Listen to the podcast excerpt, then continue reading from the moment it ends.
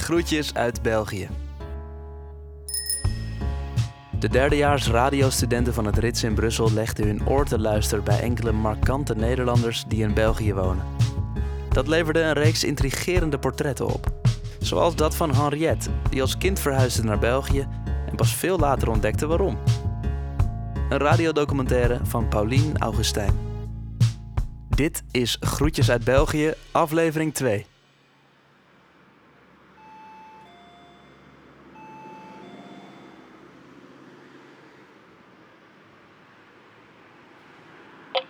Hallo, Hey Henriette. zat juist op het toilet, sorry hè. Dat is niet erg. Ehm, ik ga mijn jas aan doen hè. Oké, ik wacht hier beneden. Ja. Ik leerde Henriette kennen op een moment dat ze eigenlijk al dood had moeten zijn. Kijk eens aan. Oké, niks vergeten? Nee. Denk van niet, hè? Vorig jaar kreeg ze te horen dat ze nog maar drie maanden te leven had. Doe ons gewoon toertje van eh, Ja, ja, ja. normaal. Ja. Het was helemaal goed. Vandaag, meer dan een jaar later, is er gelukkig nog altijd. Oh jeetje. Hè? Daar. Dat Dat is zijn zo, hoofd. ja. Dat is toch super? Oh, dat kind zou beter fietsen, niet? Gezond, man. Dat heeft wel een dikke poep, hè? Henriette is op zijn zacht gezegd niet op haar mondje gevallen. Ze heeft een speelse blik en een pittig kort kapsel. Je zou er echt geen 70 jaar geven. Ze is denk ik mijn oudste vriendin ooit. Ah. Mais les pigeons ne vont pas te tuer, hein? Hij is bang voor de duiven. Via het vrijwilligersplatform Brussels Helps kwam ik in volle coronacrisis in contact met Henriette. Ze zocht iemand die met haar kon wandelen, maar fysiek een beetje op peil te houden. Want haar lichaam is een tikkende tijdbom die op ieder moment kan ontploffen. Ik heb er in het begin, ja, een beetje tegen moeten vechten. Ik heb dat moeten een plaats geven, hè? Ja, zeker drie maanden eerst, hè? Ja, in die eerste drie maanden. Allee, ik stond morgens op. Ah, ik leef nog. Wauw. Hè? Zo van die zotte gedachten. Hoe je daarmee wakker worden. Zeg, maar, ik heb ik, ben ik niet ziek? Ik heb ik gekozen voor leven. Henriette en ik gaan nu wekelijks wandelen. Er is bijna geen minuut stilte. Het is een soort van revalidatieoefening voor lichaam en geest. Naarmate de kilometers aantikken op de teller, leren we elkaar steeds beter kennen. En op een zekere dag vertrouwt ze een geheim toe. Iets in haar kindertijd, een taboe in haar familie en hoe die toch langs kieren en gaten haar leven binnendrong. We gaan 64 jaar terug in de tijd. Harriet is zes jaar en verhuist midden in het eerste leerjaar met haar hele gezin naar België. Ze komt terecht in een Vlaams boerengat, op een dorpsschool gerund door nonnen. En ik heb daar een heel, heel, heel actieve herinnering aan dat wezen, want voor mij kwam dat van een andere planeet. Dat was dus een non uit een tijd dat de nonnen nog zo een, een, een, ja, een, een zwarte kap die wel tot op hun schouders ging, maar met een hele strakke witte band eh, rond hun gezicht, dat je dus echt alleen maar hun ogen en hun wenkbrauwen en hun neus en hun mond zag. En ik wist niet wat dat was. Ik wist echt oprecht niet wat dat was. Er kwam nog een bijzonderheid bij die ik altijd heel, heel goed heb onthouden. En Per malheur, per malheur was dit een nogal dikke non met dus goede, dikke, blozende appelwangen en met een echte, echte grote frat op haar kin, met haar op. Dus dat was voor mij een buitenaards wezen. Maar het gekke was dat het ook wel het enige wezen was op die hele school waar ik iets van begreep. En die deed dus uitzonderlijk haar best om een of ander algemeen beschaafd Nederlands tegen mij te praten. En ik was ja, zo ja, verwonderd en, en, en zo van waar ben ik hier terechtgekomen? Er zijn een heleboel kinderen die er net zo uitzien als ik. En die versta ik niet. En dan is er zo'n buitenaards wezen. En dat versta ik dan wel.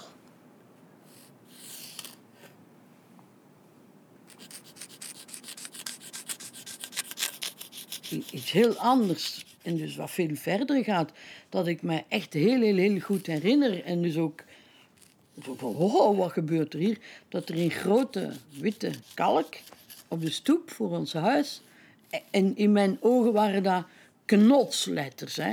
In, mijn, in mijn herinnering waren dat allee, letters van, van, van bijna 50 centimeter lang. Dus echt knots. Misschien waren die veel kleiner, dat weet ik niet. Maar dus kwestie van hoe het binnenkomt bij een kind. Er stond er kaaskoppen. Echt in het groot gekalkt op de stoep. Ik weet niet wat dat met mij gedaan heeft, maar ik herinner me die als gisteren. Dus dat is heel, heel, heel goed binnengekomen.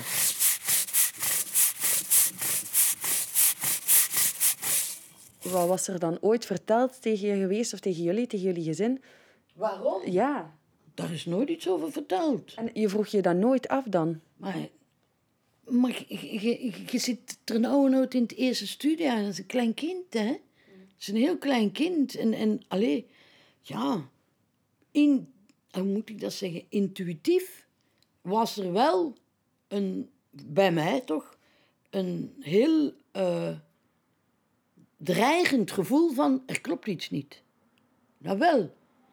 Maar nee, dat is gek. Ik heb nooit daar aan hun gevraagd waarom gaan wij nu eh, naar, naar België. En ik denk dat dat voor een groot stuk gekomen is doordat er een sfeer van taboe was. Want er is een stuk in ons leven waar niet over gepraat wordt. En dat dat toch, ja, als er ook maar ergens iets, een link legde naar, naar, naar een verleden, van een tussen aanhalingstekens, want wat dat was.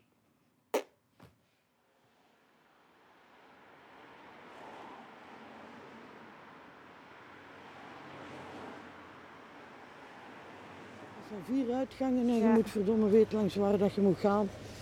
En ik durf niks meer. Het zijn eigenlijk paniekaanvallen, hè? Constant van die Ja. toestand. En dan was er toevallig in het Brussels Ouderenplatform een infosessie over angst. Oké. Ja, Komt dat dan vaak voor bij Dan- oudere mensen? Ja, waarschijnlijk hè. Ik zou zo Ja, denken, ja. want ik weet dat is een ziekte van mijn generatie, Nee, angst. nee. Maar dan blijkbaar Nee, nee, ook oudere en- mensen. Daar werd zo'n inleiding gegeven en daar werd gezegd, als er nu mensen zijn die graag ook individueel nog even met iemand napraten, dat kan dus. Ja. Hè? Hm, ik had dat alleen in mijn oren geknoopt. Dan na afloop hè, werd dat nog eens herhaald. Zijn er mensen die graag willen praten? Zo al, precies of het was een, een, een magneet. Hè. Poenk, mijn arm ging omhoog. Ik, kon, ik wou zo nog even hè, van ho, ho, kalm hè. Maar dat, dat, was alsof er een veer sprong. Met een vinger omhoog. En dus er kwam een van die, ja het was een psycholoog, weet ik wel. Dan met mij, op een hoekje zo apart, praten. En dat duurde geen, dat duurde geen halve seconde. En tranen, tranen, tranen. Dus ik weet niet hoe aan het wenen. En dan zegt hij, jij hebt duidelijk een probleem. Ze hebben dat dan besproken hè, in CGG.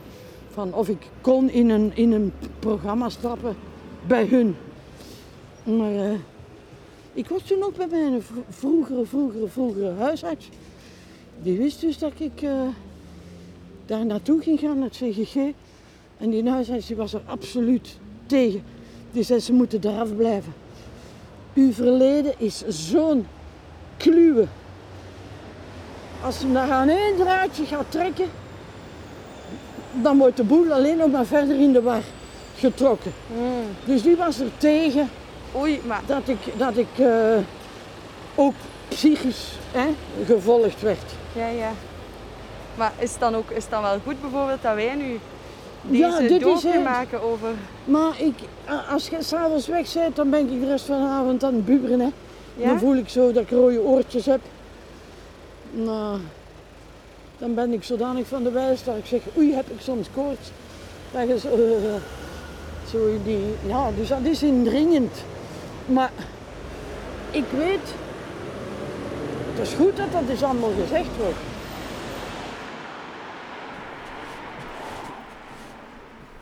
Als ik bij Harriet binnenkom, zie ik dat er een papiertje klaar ligt met wat ze zeker niet mag vergeten zeggen. Dat ze als kind iedere zondag tijdens de mis flauw viel. Dat ze zich verstopte in de verhuiskisten, dat ze last had van nachtmerries en slaapwandelen. Ik moet bijna geen vragen stellen. Harriet vertelt over vroeger alsof het gisteren was. Alsof ze er gewoonweg nog is. Daar in dat Vlaamse boerengat, met haar broers en zussen in de woonkamer en haar moeder.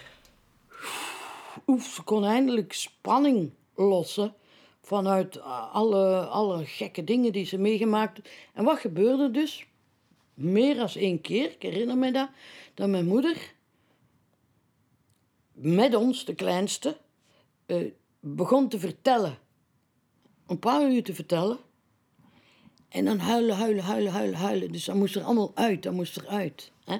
En dan kwam mijn vader thuis van zijn werk. Ja? En dan zag hij natuurlijk aan mijn moeder haar, haar betraande en rode ogen van het huilen. Ja, als kind verwacht je dan dat, dat papa mama gaat troosten en in de armen pakt. En dat gaf stevast aanleiding tot een kei, kei, kei, kei hoog oplopende ruzie. Omdat mijn vader dan razend was op mijn moeder. Die zei, heb je er weer over zitten vertellen? Van, je moet je mond daarover houden. Mijn vader was een hele lieve man. maar ehm, zo ziet hij eruit op fotootjes. Hè? En naar de buitenwereld toe was dan een ongelooflijk lieve, geïnteresseerde, assertieve man die. eh, maar zo, zo heb ik die niet gekend. Zo heb ik die niet gekend. Dus ik heb eigenlijk veel meer herinneringen aan eh, het getik van mijn vader op een tikmachine. Dus we hoorden zo'n mechanisch machine, tik, tik, tik, tik, tik, tik. Als morgens vroeg, tot, die zat tot de kot in de nacht te werken. Dus eh, ja, die omgang met de kinderen. Ja, en dan komen we bij eh, nog een ander plaatje. Wat dus een vast schema was bij ons thuis. Als wij stout waren geweest, hè, dan zei mijn moeder: Ga maar op de trap zitten. en wat betekende dat? Wij deden dat dan ook, hè, stel je voor. Dan moesten we op de trap blijven zitten tot papa van zijn werk kwam. En dus het eerste wat papa zag als hij binnenkwam, dat was hoeveel zitten er op de trap? Eén, twee, drie, weet ik het. Eh, en mijn vader wist dan wat er moest gebeuren. Dan legde hij ons over de knie. Meestal met de broek naar beneden, dus op ons bloot gat. We kregen een pak slaag op ons blote kont. Ik heb alleen maar herinneringen aan wat er allemaal niet mocht. En, en het enige wat ik me herinner, dat is dat mijn moeder altijd zei... Ach, stel je niet zo aan. Kind, stel je toch niet aan. Ben je er weer? Ah, stel je toch zo niet aan. Dat is, ah, dat is bijna het script van, van mijn leven. Dat zij daar eh, in, in de, hoe noemde dat? In, in de, de tien geboden, de platen hè, van Mozes die daar... zo was dat gekerfd in steen. Stel je niet zo aan! Het woord geborgenheid was op geen enkel mogelijke manier van toepassing op het gezin van Harriet. Nochtans geven de familiefoto's mij een totaal ander beeld. Zo zie ik de moeder van Harriet die gelukzalig een baby in haar armen vasthoudt en haar man met een grote glimlach links van haar. Op een andere foto zie ik vier nieuwsgierige gezichten rond een kinderbedje. Ik zie zeven kinderen al liggend in een tuin met hun handen tegen het voorhoofd als bescherming tegen de zon. Harriet vertelt me al lachend dat ze in het dorp de familie von Trapp werden genoemd. Ze staat derde van links tussen haar broers en zussen die van klein naar groot voor de foto poseren. Ik zie enkel lachende gezichten. Op de achtergrond een groot huis met een schattig balkonnetje. Er is geen wolkje aan de lucht. Ja, ik, ik, ik ben altijd een heel nieuwsgierig mens geweest. Hè? En dus ik heb zo dingen die, wat ik zei, hier, hier is precies een geurtje aan door de manier waarop mijn ouders reageerden. Dat, dat is dan misschien tien jaar later pas dat ik de link ben gaan leggen. Hè? Maar de, ik weet wel dat het gebeurd was als ik nog, nog heel jong was. Hè? En dus dat, dat is zo bijvoorbeeld iets, iets heel typisch. En ik was de enige van... Allee, we waren toch met meerdere zussen en broers. En ik was de enige die naar de jeugdbeweging ging. Ja? En vooral mijn moeder, die was daar wild enthousiast over. En dan, dan zongen wij zo bijvoorbeeld... Vliegt een blauwvoet, vliegt een blauwvoet, storm op zee. En dan liepen wij zo te marcheren, echt in marshouding. En dan brulden wij zo van, van die liederen. En mijn moeder kende die, want die had zij ook gezongen. Maar dat heeft natuurlijk geduurd tot ik 16, 17 jaar was, voordat ik snapte dat dat nationaal-socialistische liederen waren. Maar ik heb dat wel heel goed onthouden. Dat er, dat er iets, iets was wat mij verbond aan, aan ons moeder. Papa had een grote, tamelijk grote ja, bibliotheek, toch nog wel twee muren vol met boeken. En, en zo jong als ik nog was, laat dat zeggen, dan was ik wel al, al 12 jaar of zo. Hè. Was niet meer als heel klein kind pas uit Nederland terug. Maar ik, ik verslond boeken. En dus ja, als je die in huis hebt, ga dan niet naar de bibliotheek. Dus ik las gewoon de bibliotheek van papa leeg. Hè? Met allerlei soorten boeken, hè? van alles, van alles, van alles. En dus kom zo boeken tegen. En dat waren boeken in Pools. En eh, ja, dan kon ik dus wel zien dat dat een vreemde taal was. Hè? en er waren boeken eh in Russisch. En er waren woordenboeken. eh, Pools, Nederlands, Russisch, Nederlands. Ja, goed, dan ga ik natuurlijk aan papa als hij thuis komt van zijn werk vragen van... eh, spreekt jij Pools? En, eh, ach, waar heb jij het over? Zo, eh, ga weg, donder op. Zo. Die, die was daardoor geïrriteerd. Maar ik bleef maar doorvragen. Want ik kwam ik zo boeken tegen eh, waar, waar dat censuurstempels in stonden. Mijn vader had dingen die hij niet verondersteld werd te hebben. Ik, ik, ik weet dat zeker dat dat in mijn herinneringen, in, in wat mij, mijn nieuwsgierigheid opwekte en tegelijkertijd in mijn naïviteit mij toch niet deed doorvragen, dat, was, dat waren die boeken in de bibliotheek. Ja, dat weet ik heel goed. En het, het potje van de, van de chocoladehagel. Zo had even goed potje van de confituur kunnen zijn. Maar, en die had van onder zo het, het eh, hoe noemen ze dat, het merkteken in het aardewerk van de, de arend, de, nee, niet de arend, de adelaar, ik vergis mij, de adelaar, maar mocht ik nog honderd keer zeggen, hé, hey, waar komt dat potje vandaan en hoe komt dat potje hier, daar, daar werd of ontweken, of, eh, eh, ja, dan moest ik op mijn buik op, op de stoel gaan liggen. Dan mocht ik niet meer met mijn hoofd boven de tafel mee in het gesprek doen. Ja, hè. ga maar op je buik liggen.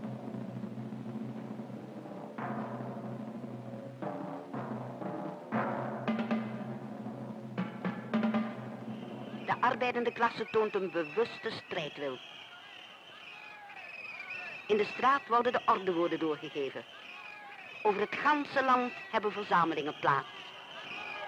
De, de, de, de eerste grote betogingen waren zo in, in, in 60, 61. De, waren arbeidersbetogingen. Hè? En eh, ik liep dan mee te marcheren op de stoep. Hè? Dat was zo, dat daar, wauw, wauw, wauw, wauw, dat, dat trok mij aan. Dus, En waarom trok dat jou aan? ja, ja, ja, waarom? Stel je nu voor vraag. Waarom? En dat wond mij op. Dat was, ja, dat was opwinding, dat was spannend, dat was, dat was niet, politiek, zeker niet politiek ingegeven. Het was gewoon razend spannend.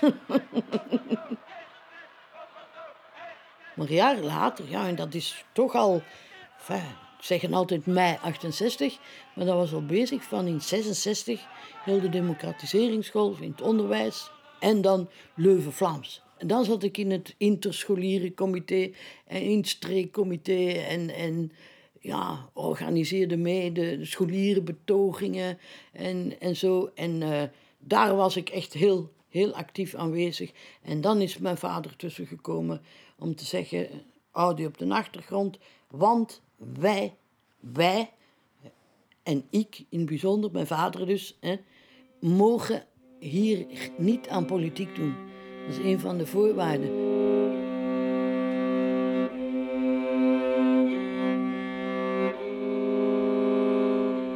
Ik snapte er geen donder van. Maar ik verschoot er zo wel van. Zo zegt je nu, niet aan politiek mogen doen en geregistreerd zijn en in de gaten gehouden worden. En, en, en, ja, ja, dat was wel indrukwekkend. Ik luisterde daar gewoon naar. Maar ik kon toen ook nog geen linken leggen. En dat is in die periode wel langzaamaan gekomen, want er gebeurden dingen waar ik geen donder van snapte. Ik denk dat dat café nu nog bestaat op het Zegeplein in Turnhout. De Zwarte Ruiter. Alleen al de naam. Hè. Was echt een zwart café. Het was niet bruin, dat was zwart. Dus dat was, ja, dat, daar gingen de meeste uh, scholieren comitévergaderingen door. En was iets heel eigenaardigs. Er was een café van voor en er was van achter een zaaltje.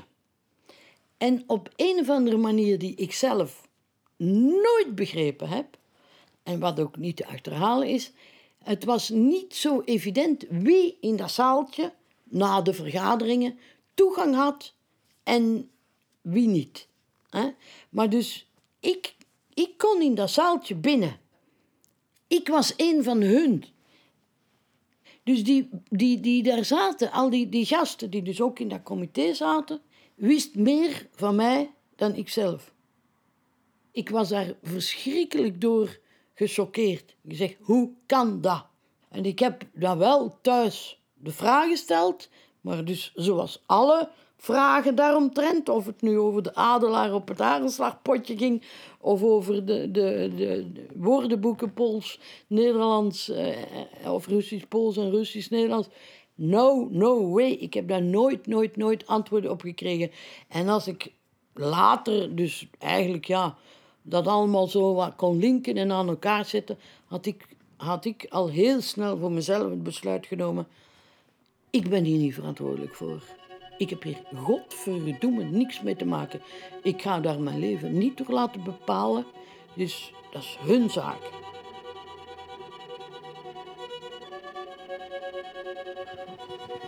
Ik denk dat mijn vader zich schaamde. Maar ik kan alleen maar zeggen, ik denk dat, want ik weet dat eigenlijk niet. Maar mijn vader heeft ook uh, een paar jaar in de gevangenis gezeten. Plicht uh, moeten gaan werken in, in de mijnen. En zo, allee, die, die, die heeft daar veel van afgezien. En tegelijkertijd met die trots en die ambitie die hij in zich had, die trots. Ik heb die van zijn leven nooit niet horen zeggen, ik zat fout. Of uh, we hebben dat niet, niet gewusst. Dat, nee, nee, nee. Maar wie weet, wie weet, we kunnen er alleen maar naar raaien, dachten dat wel. Maar toegeven zal hij het van zijn leven nooit niet doen, hè. En dat was helemaal anders dan mijn moeder, want mijn moeder is dan heel snel gaan draaien. Zij zich in de slachtofferrol gaan zetten. Van je moet eens weten wat mij allemaal is aangedaan. Ik geef dat toe, hè. Dat, was, dat was ook niet zo leuk. Wat haar allemaal is aangedaan. Hè. Maar ja, ik denk dat mijn vader zo'n gevoelig mens was ook. En dat hij daar, ja, die daar zijn leven lang mee, mee gevochten heeft voor zichzelf. Maar ik weet niet, ik weet niet, met mij heeft hij er nooit over gepraat. En met niemand thuis. Met niemand. Mm. Dus ja, een taboe in de meest letterlijke betekenis van het woord is er wordt niet over gesproken. Punt. Je luisterde naar Henriette, de tweede aflevering van Groetjes uit België. Een samenwerking tussen het Rits en Vlaams-Nederlands Huis De Buren. In aflevering 3 brengt Berenice Cousement het verhaal van Kumi en haar haat-liefdeverhouding met haar geboorteland Suriname. Te beluisteren in je favoriete podcast-app en op www.deburen.eu.